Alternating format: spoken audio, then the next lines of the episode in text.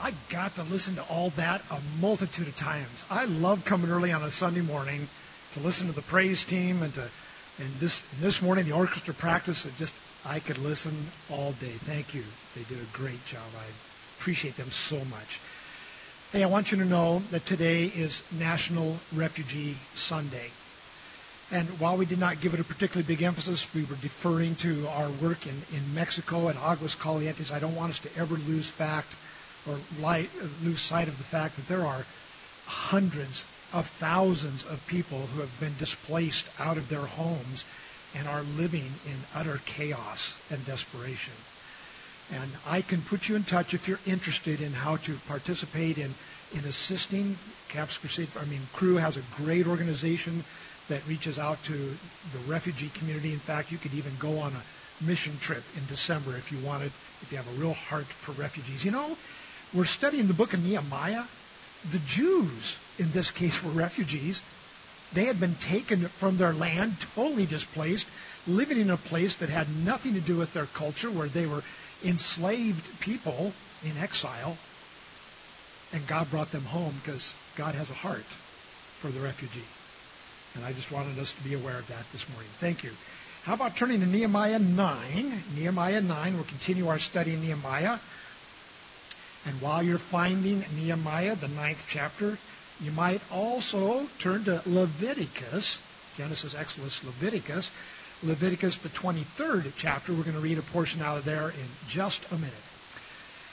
Last Sunday, John Malloy taught it, you know, out of chapters 7 and 8, and, and he brought us to a time of great celebration. In chapter 8, they had, they had been reading the law of God, and it probably had been the first time for some of them in, in their entire life.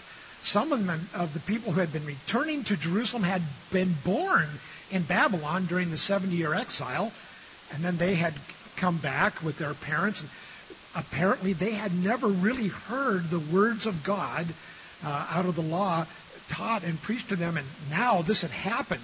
The walls had been rebuilt, the temple was rebuilt, and, and the law was being read, and the Levites were explaining the law and probably helping them understand, you know, not only was what was written in the Torah, the Pentateuch, but also using their own history out of Joshua and Judges and First and Second Kings to let them know how this whole thing had played out. And they were really excited, and they discovered what we should be celebrating the Feast of Tabernacles, the Feast of Booths, to remind us that we were once exiles in, in Egypt.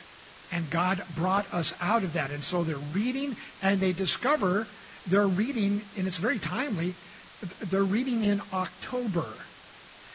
In Nehemiah 8.13, it, when it talks about the, the first day, we could very, well, let me get there instead of just bumbling around.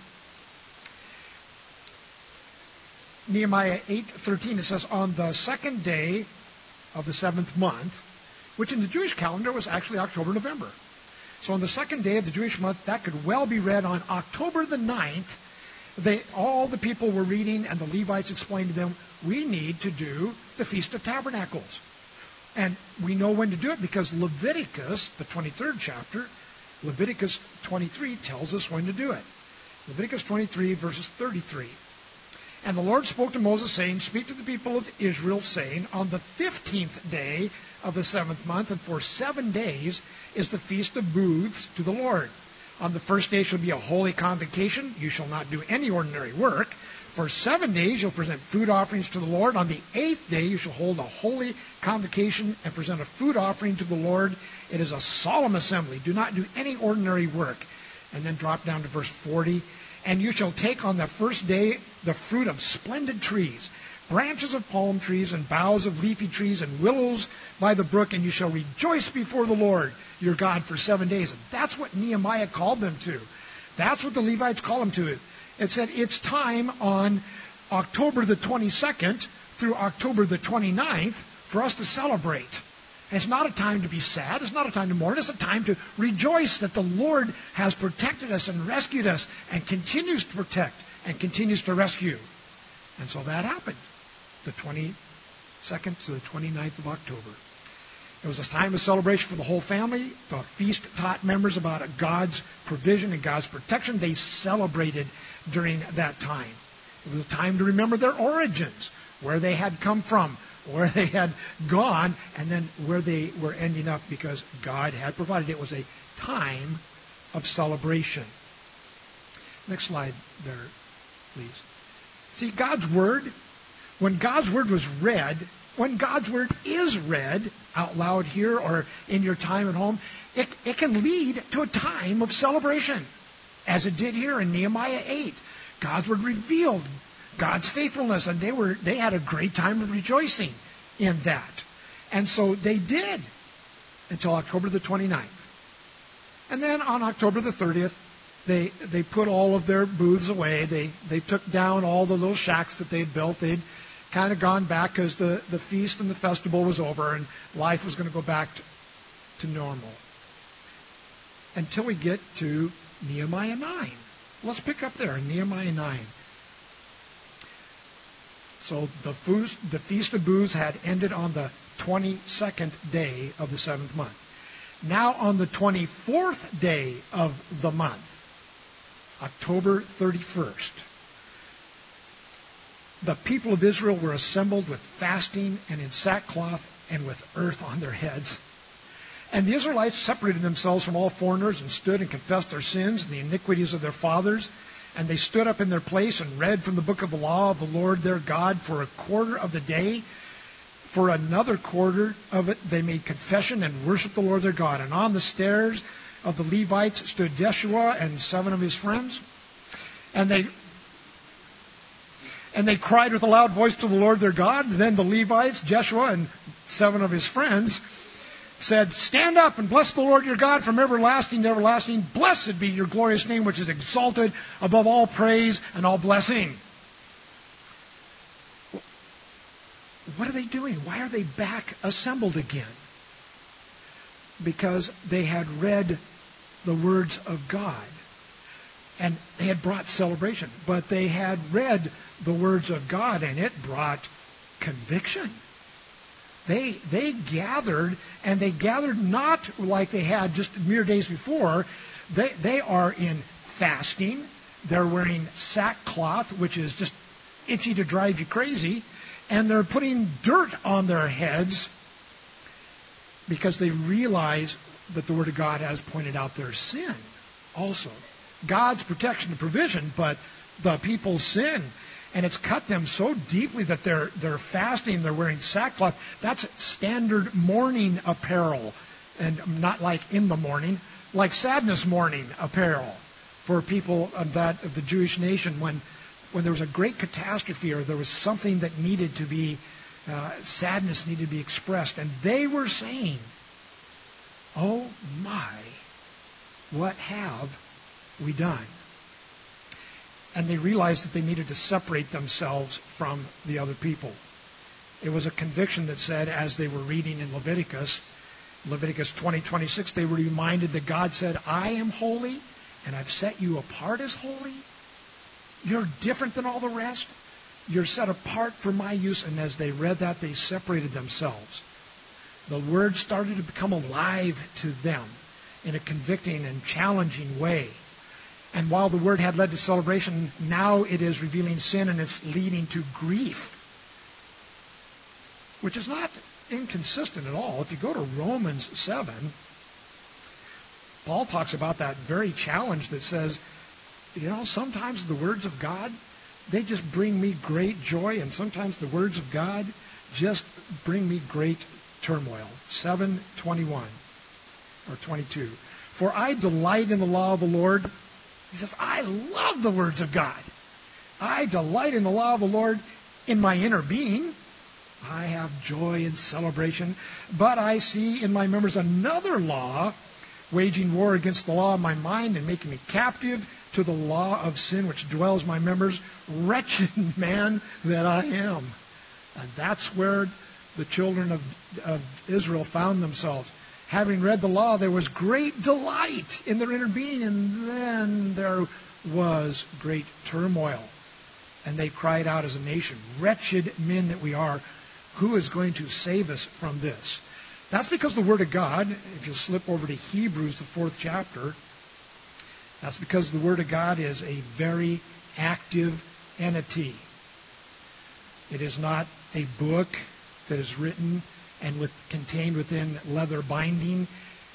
No, the writer of Hebrews tells us very clearly in Hebrews 4:12, for the word of God is living and it's active and it's sharper than a two-edged sword, piercing to the division of soul and of spirit, of joint and of marrow, discerning the thoughts and the very intentions of your heart. And that's what the people were experiencing. As they read from God's words, they were, they were being cut to the quick. Which would make you say, make me say, well, that hurt. I, it hurts when I do this. Well, then stop doing that. And instead of saying, oh, the law of the Lord is convicting us, let's go about our business, they intentionally gathered together again and said, read more. Read more to us. And so the Levites got up and they read more for a quarter of the day, which is measured in a 12 hour sunrise to sunset. So for three hours, the Levites got up again and started reading for the word of the Lord and started explaining from their history and the people were, it would just, give us more, give us more. It hurts, it hurts, it hurts, but it's so good. Give us more. And they did. And what happened after conviction? There was great confession. They confessed their sins for a quarter of the day. Please read to us from God's Word. Oh, you did. Oh, my God. Look at what we've done. Look at what our fathers have done. We have, we've sinned. Please hear us as we confess our prayers publicly to each other, in a group, to you. And then having read the word and been convicted, and it led to confession, and then they worshiped. Because the more we come under conviction and the more we confess, the more we understand the goodness of God. And when we understand the goodness of God, we can't help but worship. And that's what they did. And they, they worshiped in a, and it must have been a really unique way. The, the Levites divided themselves into, into two groups. They were standing on the steps here, the, the stairs of the Levites, and they put one group on one side and one group on the other side, and it, and it was like being at a basketball game, where the, each side would just would just praise God and confess louder. And then the other side, no, louder. No, our God is great. No, our God is greater. It must have been an exciting time as they worshiped there too, reading the word, confessing, worshiping, praising God for his goodness. The remainder of Nehemiah is a prayer. And outside of the Psalms, it's the longest prayer in the scripture. And so I would just invite you to read along with me out of Nehemiah 9, verses 6 through the end of the chapter. But actually, I'm going to back up 1 to 5 because the Levites said, Stand up and bless the Lord your God from everlasting to everlasting. Blessed be your glorious name, which is exalted above all blessing and praise. You know what? You and I are a lot smarter than Nehemiah. He did not know the name. We know the name. How do I? Well, let's go to Philippians. Let's look at Philippians. We know the name of the one who is exalted above all blessing and praise. Philippians, the second chapter. Philippians 2, verse 8. Paul writes and says about Jesus and being found in human form, he humbled himself by becoming obedient to the point of death, even death on a cross. Therefore, God has highly exalted him and bestowed on him the name that is above every name, so that at the name of Jesus, every knee should bow in heaven and on earth and under the earth, and every tongue confess that Jesus Christ is Lord to the glory of God the Father. So it would not be improper for us at all to begin this prayer from our perspective like this. Stand up and bless Jesus. Blessed be your glorious name. Jesus is exalted above all blessing and all praise. Jesus, you are the Lord. You alone. You have made heaven, the heaven of heavens, with all their host, the earth and all that is in it, the seas and all that is in them, and you preserve all of them, and the host of heaven worships you. Philippians, skipped over a few pages. Probably should have told you to put your finger there. Colossians, the first chapter, Paul writes in verses 16 and 17, Colossians 1, 16 and 17, For by him, Jesus, all things were created in heaven and on earth, visible and invisible, whether thrones or dominions or rulers or authorities, all things were created through him and for him. And he is before all things, and in him all things hold together. So when they stood up and said, You have created the heavens and the earth, we know who that was. That was Jesus. Jesus, you are the Lord, the Lord alone. You, Jesus, have made heaven the heaven of heavens and all their host, and the earth, all that's in it, and the seas, and all that's in them, and you preserve all of them. Jesus, you are the Lord, the God who chose Abram and brought him out of the Ur of the Chaldeans and gave him the name Abraham. And that was Jesus too. You're going to find that these first verses through about verse 15 are, of the prayer are just a recounting of God's faithfulness. Here's what God did. Here's what God's like. Here's God's character. Because they've been reading the book of the law and they're just they're just as they read it, they go, I didn't know God did. I, God does this, and He does this, and He did that, and they're reading them. And so it says, and you're the Lord that brought, that chose Abraham and brought him out of the Ur of the Chaldeans and gave him the name Abraham. You found his heart faithful before you. Somewhere in the middle of 10 verses about how faithful and incredible God is, they know to say that Abraham, Jesus found your heart faithful and made you a covenant. Wouldn't you love to get to the end of life and have Jesus look you in the eye and say, I find you faithful? Man, what a great place that must have been. And so they, they're recounting that, that not only was God always, but Abraham was especially faithful. And, and there was a covenant given to him that his offspring would, would uh, he would give to his offspring, God would give to his offspring the land of the Canaanite, the Hittite, the Amorite, the Perizzite, the Jebusite, and the Girgashite. And you have kept your promise, for you, God, are righteous. Jesus, you're righteous. And you heard the affliction of our fathers in Egypt, and heard their cry at the Red Sea, and performed signs and wonders against Pharaoh and all his servants, and all the people of his land. For Jesus, you knew they acted arrogantly against our fathers, and you made a name for yourself that is to this very day. And you divided the sea before them so that they went through in the midst of the sea on dry land, and you cast their pursuers into the depths as a stone thrown into mighty waters. And by a pillar of cloud you led them by the day, and a pillar of fire you led them by the night to light their way for which they should go. And if you read about the angel of the Lord in Exodus that goes before and after with the pillar, and the angel of the Lord, in most every application in the Old Testament, is a reference to the pre incarnate Christ. They're recounting. They just don't know they're doing it. We'd have the advantage of knowing that that was Jesus that was leading them as they went on their way. Paul specifically talks about that um, in 1 Corinthians 10.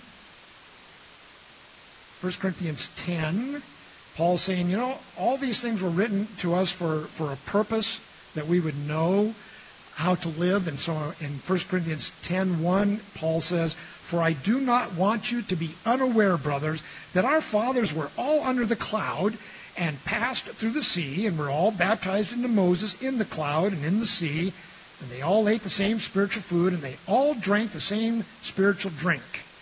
For they drank from the spiritual rock that followed them, and that rock was Christ. They were following Christ. Jesus was leading them through the desert. By a pillar of cloud you led them in the day. By a, by a pillar of fire you led them the night you came down to them on Mount Sinai and spoke to them from heaven and gave them right rules and true laws and good statutes and commandments. And you made known to them your holy Sabbath and commanded them commandments and statutes and a law by Moses your servant. You gave them bread from heaven for their hunger, brought them water out of the rock for their thirst, and you told them to go possess the land that you had sworn to give them. Man, what a what a great chorus. What a great prayer. God, you are incredible. But they've been reading the law. And what follows is, is their awareness. But they. I hate that phrase. God, you're so good. God, you've done so wonderful. But they. Verse 16. But they and our fathers acted presumptuously, one translation says arrogantly, and stiffened their neck and did not obey your commandments. They refused to obey and were not mindful of the wonders that you performed among them. But they stiffened their necks and appointed a leader to return them to their slavery in Egypt, which was just stupid. Right? Stupid. Where we've we've been in slavery for 400 years. We see the the plagues. We see the hardening, you know, of Pharaoh's heart. We see the great rescue. You know, we're we're out of we're heading out of town, out of Egypt with all the plunder. We're going to be free, and we get to the Red Sea, and it looks like a dead end. And immediately, it's we need to go back there. Let's choose a leader. We got a leader. Let's go back there. Which is stupid. Okay, but they, that that's what it says. But continuing in verse 17, but you are a God ready to forgive, gracious and merciful. Some of your translations say compassionate. That's compassionate or merciful, number one. But you are a God ready to forgive, gracious and merciful, slow to anger, abounding in steadfast love, and you did not forsake them. Even when they made for them a golden calf and said, This is your God who brought you up out of Egypt, and had created great blasphemies. Blasphemies of idolatry uh, just are riddled throughout 1st and 2nd Kings and Chronicles. We're going to build a pole. We're going to build a golden calf. We're going to build some object, and we're going to worship it. And that's blasphemy. And verse 19, and you in your great mercy, that's two, did not forsake them in the wilderness. The pillar of cloud to lead them in the way did not depart from them by day, nor the pillar of fire by night to light them on their way by which they should go. You gave your good spirit Jesus gave their, his spirit to them there to teach them and instruct them. You did not withhold your manna from their mouth, and you gave them water for their thirst. Forty years you sustained them in the wilderness, and they lacked nothing. Their clothes did not wear out, your, their feet did not swell. What an awesome God you are. And you gave them, verse 22, and you gave them kingdoms and peoples and allotted to them every corner so they took possession of the land of Sihon, king of Heshbon, and the land of Og, king of, king of Bashan. You multiplied their children in the stars of the heaven, and you brought them into the land that you had told their fathers to enter and possess. So the descendants went in and possessed the land, and you subdued before them the inhabitants of the land, the Canaanites, and gave them into their hand with their kings and the peoples of the land, that they might do with them as they would. And they captured they captured fortified cities and rich land and took possession of houses that were already full of good things, cisterns already dug, vineyards, olive orchards, fruit trees in abundance. And they ate and they were filled and they became fat and delighted themselves in your great goodness. They're remembering what's written in the law. God had taken them to the promised land and had get, move in ready. Everything already provided. You don't have to dig a well. You don't have to plant an orchard. You don't even have to furnish a house. Because I, God, have provided that all for you. He gave them many good things. And so they ate and were filled and became fat and delighted themselves in great goodness. Nevertheless, they were disobedient.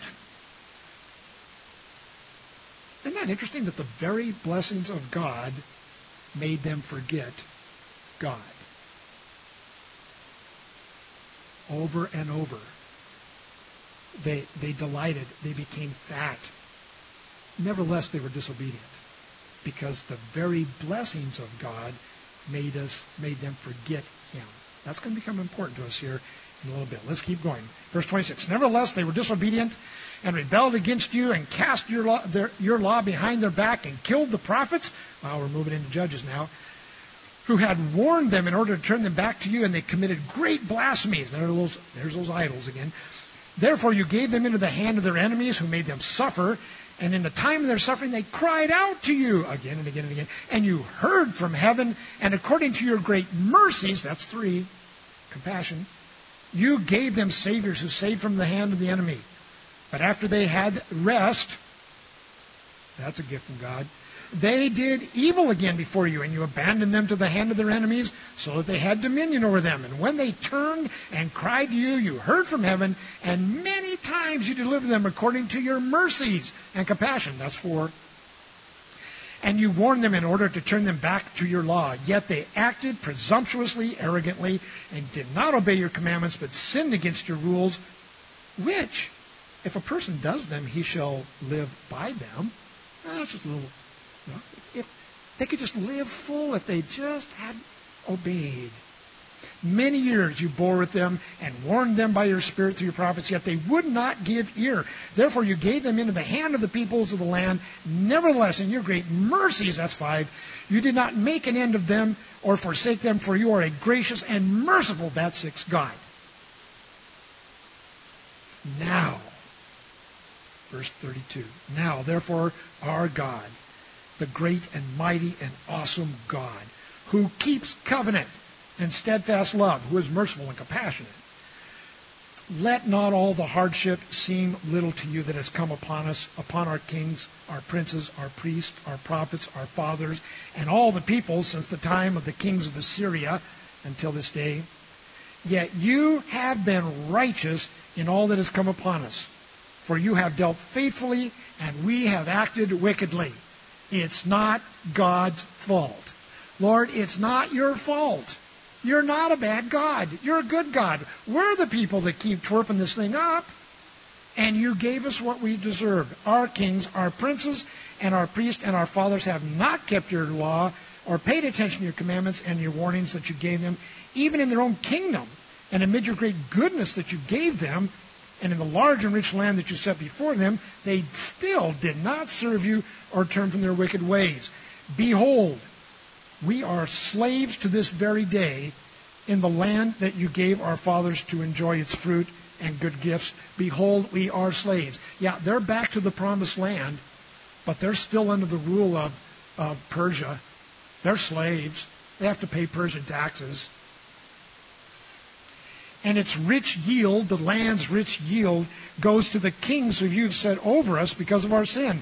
They rule our bodies over our livestock as they please, and we are in great distress. And because of all this, we make a firm commitment, a firm covenant in writing on a sealed document are the names of our princes, our Levites, and our priests. Here's, here's what that is.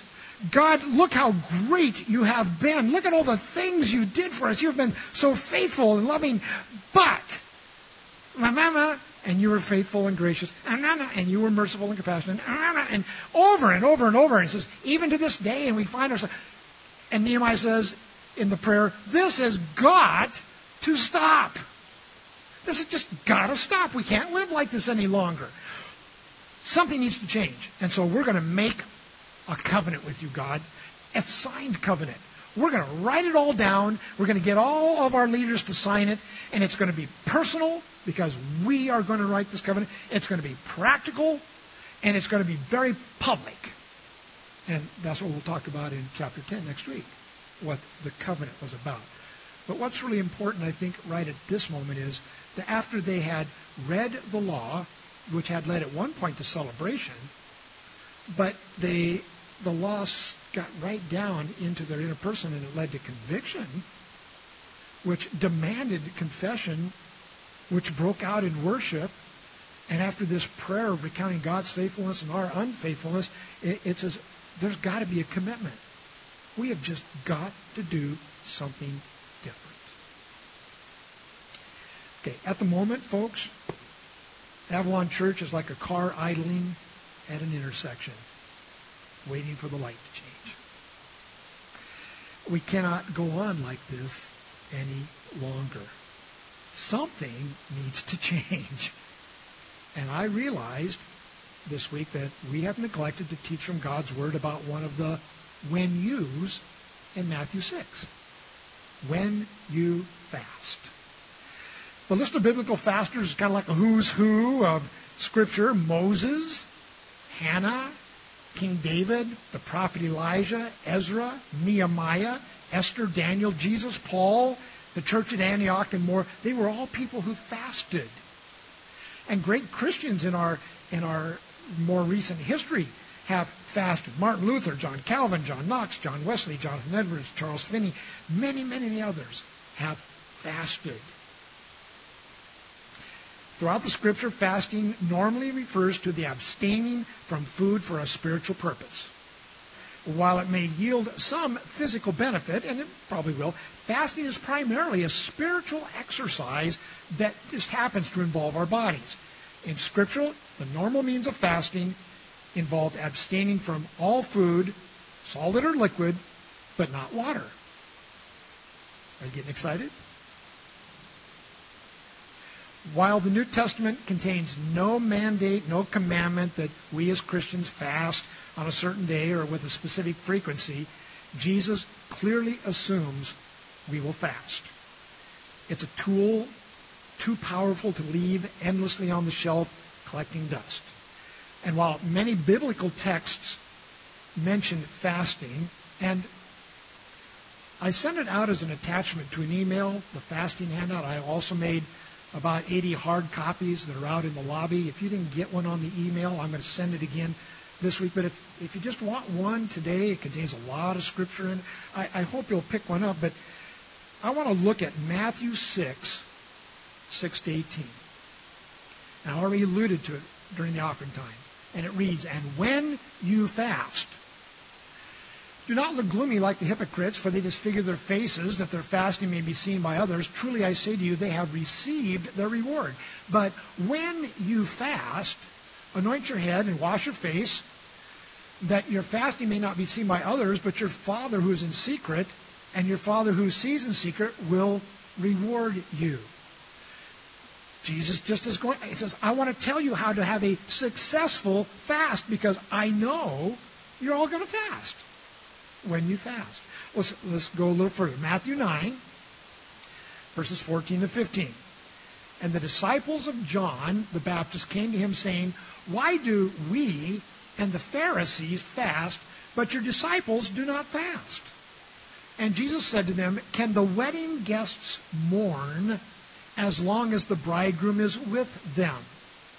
The days will come when the bridegroom is taken away from them, and then they will fast. Jesus was saying, My disciples don't fast, they feast because the bridegroom is right here.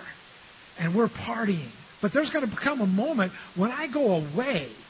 And when I go away, then my disciples will no longer be feasting. They'll be looking to the day when we all feast together in the kingdom of God. But they're going to fast.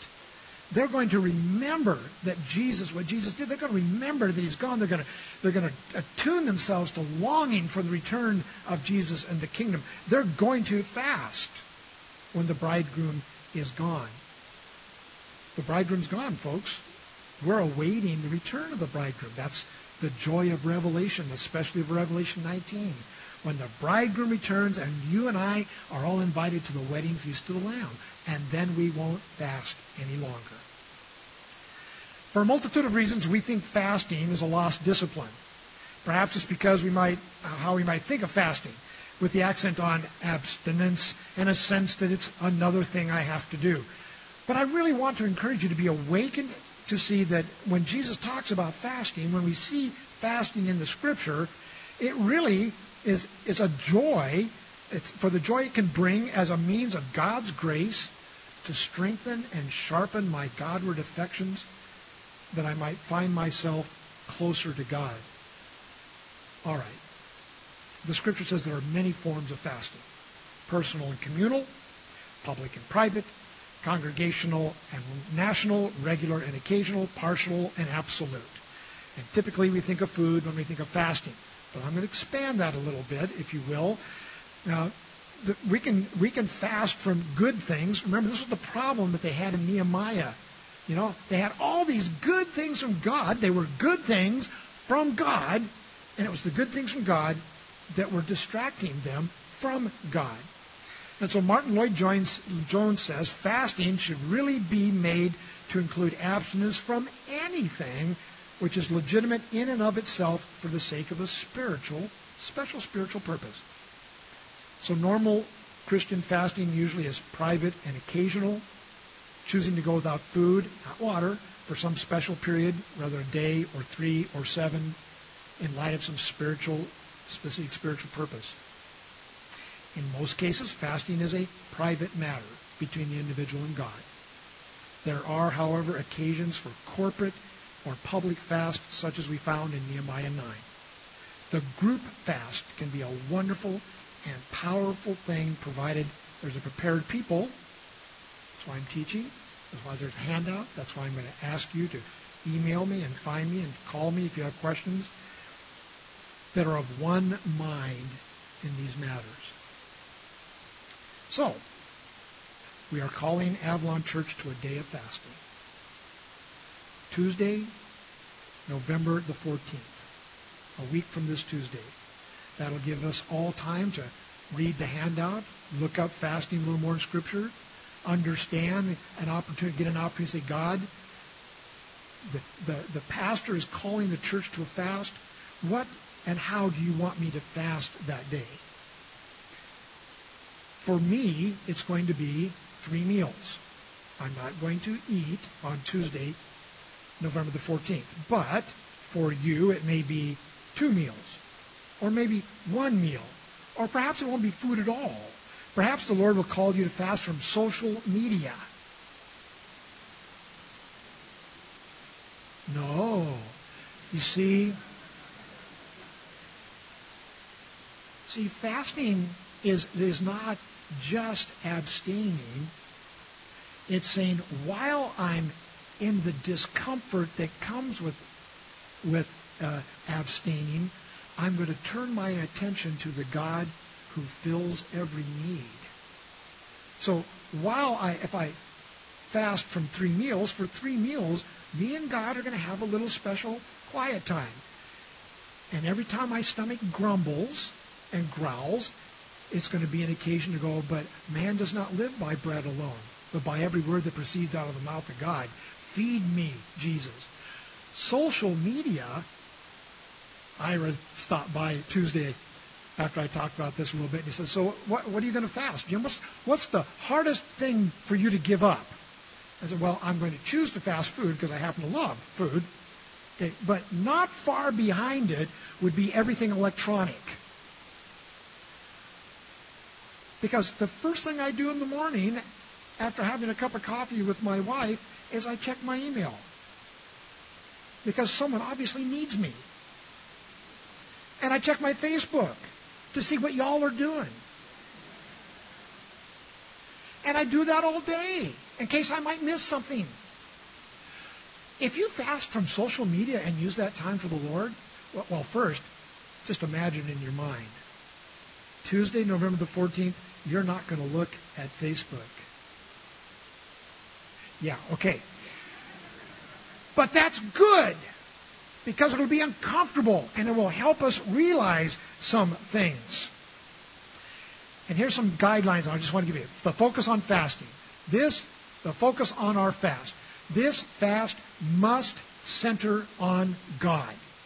Not Jim, not Avalon Church, not, it must center on God. John Wesley has said, First, let fasting be done unto the Lord with our eye singly fixed on Him. Let our intention herein be this, and this alone, to glorify our Father which is in heaven.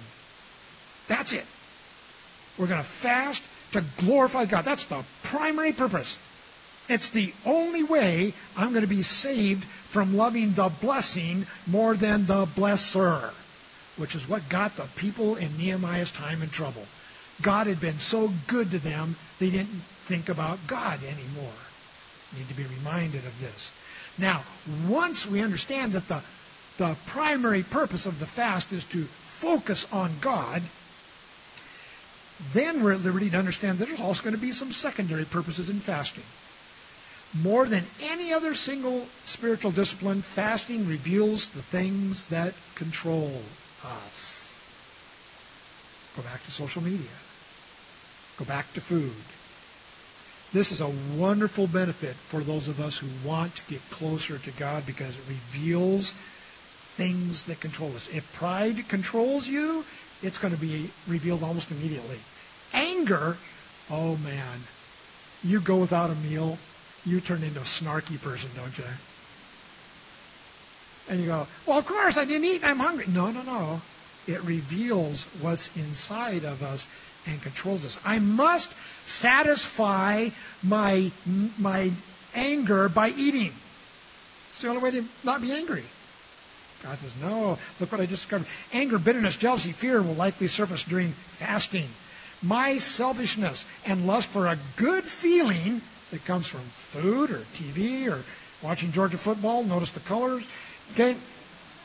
No, I will not fast next week's game. Okay.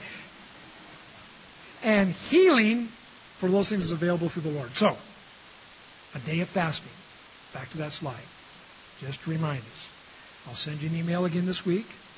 It'll have the it'll have this attached, and it'll list these three things that I would like you to consider in preparation. When we fast, and I'd love to take a roll call here. I'll do that next week, okay?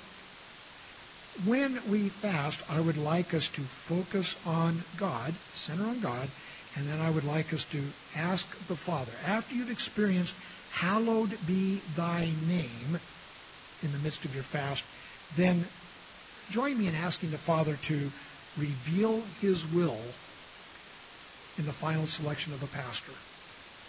We're down to three candidates. And I remind you again, only members will vote. There's a Discovering Avalon class tomorrow evening, Monday, and next Saturday at 10. Reveal your will for the final selection of the pastor. Lord God, revive our passion and energize our spirits. Because we're idling at the light, waiting for the light to turn color. We need to get going for God. Revive our passion, energize our spirit, and Lord, make financial provision for your work through Avalon Church, however you choose to do that. Let's not let the good things of God, let's not let our greatest adversary to loving God be his gifts. And so I think next, not this Tuesday, but next, we'll just take some of those good gifts and say, I'm going to put them down and see if you are enough for me. And if you're not, show me. Reveal yourself. Feed me. Let's pray. Father, we read Nehemiah and the recounting of the history of Israel, and we look at them and go, what a bunch of idiots. How come they couldn't get it right? They couldn't figure it out. It was so plain and simple. But, Lord, we must be honest. The Word of God is sharper than any two-edged sword, and it's cutting to our very soul and to our very intentions. Lord, reveal in us where we have taken the good gifts you have given and we've become fat and happy instead of instead of in, in awe of you. We've become so focused on the blessings, we've missed the blesser. And so, Lord, would you call us to conviction through the Word of God that we would present ourselves to you? Maybe today, definitely, Lord, on the 14th as we together fast before you, our Lord, our God. Spirit, if you're moving amongst us this morning during the brief moment while the praise team plays, would you would you invite people to come make commitments to you? commitments to a faith walk with Jesus by accepting the gift of eternal life through the blood of Jesus Christ, to, to step forward and just keep on walking right over to the prayer room off to the right because they want an elder and some other people to pray for them. Lord, move among us this morning as we sing and worship. In Jesus' name, let's stand together.